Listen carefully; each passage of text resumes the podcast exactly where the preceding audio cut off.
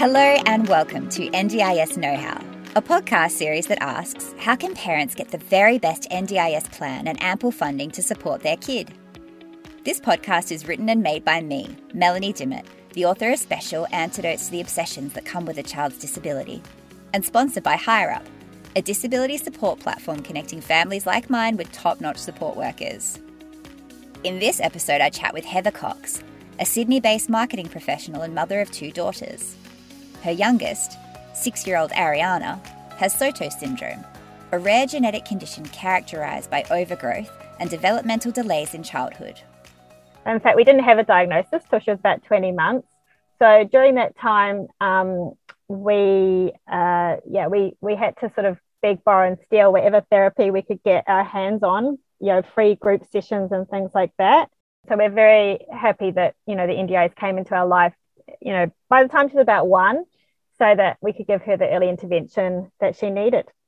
Yeah, you and me both. I think we were super lucky that our kids were like, I think, born in 2016 when the NDIS started rolling out. Like 100%. that was extremely fortunate timing. I know. I often think like, you know, what it must have been like for parents before us.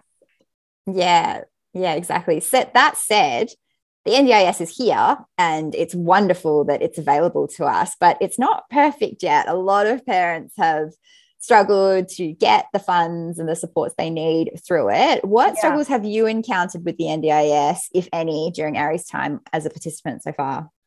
Look, I think um, initially it was overwhelming because you know I was so new to it. There's so much language around the NDIS to just get your head around, and I think in those early days we're trying to get our head around so many so many new words and language. You know, um, you know if you if you haven't had been touched by disability in your life beforehand, you know what's hypotonia, what's cerebral palsy, what's you know X Y Z syndromes. You know, um, it's just another lot of words that we and and language that we need to get our head around. So I think initially that was quite overwhelming. I was very um, fortunate to be in touch with some beautiful organizations like Plumtree, um, which really helped me to navigate some of those things. And I attended a lot of workshops, but I think, you know, I really had to upskill myself um, in order to feel confident uh, that I could, you know, advocate for my daughter and get the best plan for her. The organisation Heather mentioned there is Plumtree a Sydney based not for profit that offers therapies and support for children with disabilities.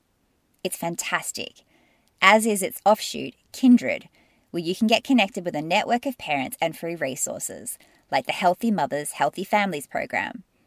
You'll find links to both of these organisations in the show notes. The other thing about the NDIS, I think, which can be overwhelming for parents, is that NDIS is all about choice.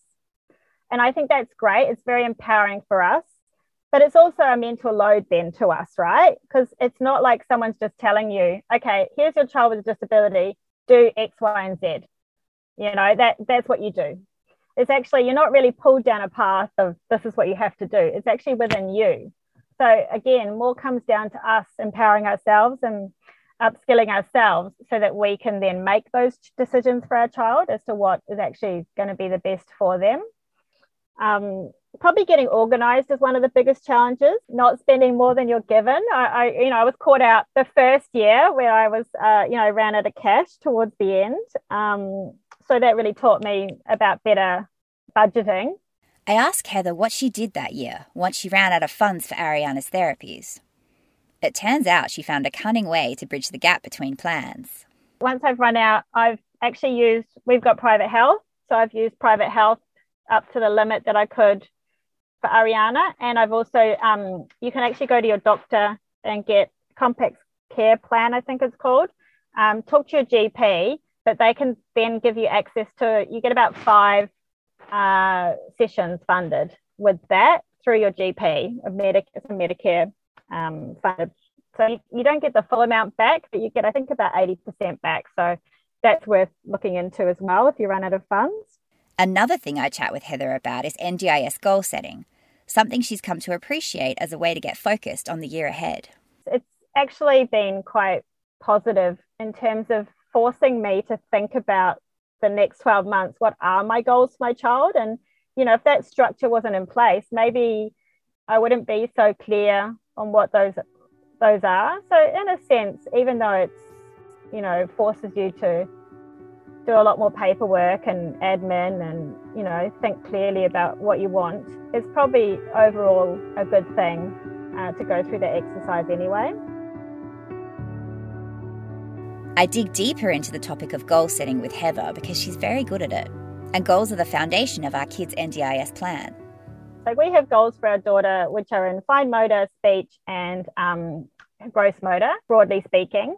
But actually, with her gross motor, I meet those goals outside of therapy. So we do a lot of swimming with her through Rainbow Club, which is a disability organization supporting kids uh, learning to swim and being safe in the water. And I also take her to playgrounds. And for her, once she was walking, that works better actually than than therapy for her to meet those gross motor goals. So I then I still put those goals in my NDIS plan for the funding, but I actually use the funding to double down on my OT goals.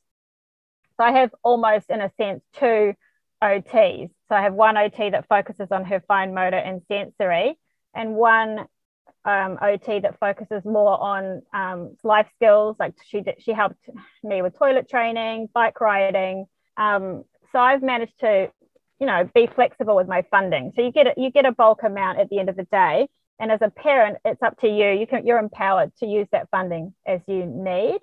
So I, you know, I would just recommend that parents don't necessarily need to stick to those strict guidelines around how many hours of X sessions they can have.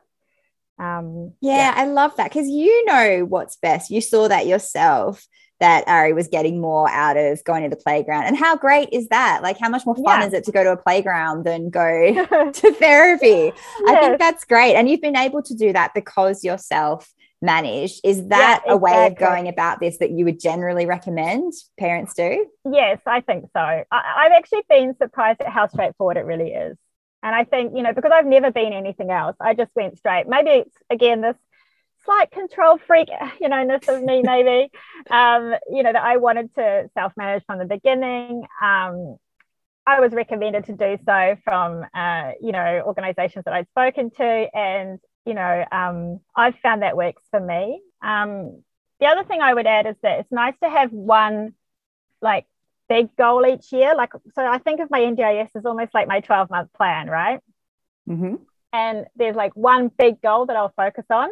And then the rest of the goals are sort of get less focused. So, in terms of my focus and hours, because I find as a parent, if I think, you know, I'm trying to teach my daughter um, everything, it all becomes more overwhelming. Whereas if I just focus on, okay, right now my big goal is getting her to ride a bike uh, with training wheels independently, then that's what I'll focus my energies on. Um, and that's what I'll focus my funding on. My first year before the NDIS was getting my daughter feeding because she was tube fed. Mm. The second year was getting my daughter walking. The third year was all about communication.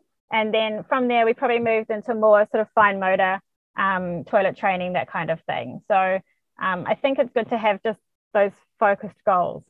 I love that. That just simplifies everything. And I know you obviously have need to have more than one goal for yeah, your NDIS plan, but if 100%. you in your head are like, okay, this head. is the big one. Yeah. Exactly. Exactly. Heather is one of those parents who dives fearlessly headfirst into the unknown and does her research.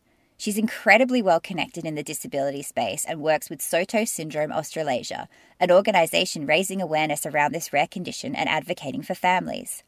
I've also linked this one in the show notes. Before Heather and I wind up our chat, I ask her how she feels about the NDIS as a whole and how it has supported her family. The NDIS gives us hope, you know, for the future for our children. Because even if my daughter is not 100% independent on her own without supports, I, I do have great faith that with the NDIS that my daughter can be okay when my husband and I are no longer around you know. And i think that's a big fear of a lot of parents. It's huge. And knowing yeah. you know knowing that possibly that you know she can have her own support as she needs it just means that you know i, I can sleep at night you know and, and i feel safe that she's going to have the support that she needs wh- wherever we get to with with her in terms of her independence. So i think for me that's that's huge and i just have so much respect for the advocates that came before us um, who've really given us that you know it's such a it's such a mental load off my shoulders i think knowing that the ndis is there And anytime the NDIS is maybe at risk, whatever polit- you know, wherever the politics goes, you know, I, I feel really scared and you know worried and you know really want to keep fighting to keep it you know as strong and even stronger than it is today.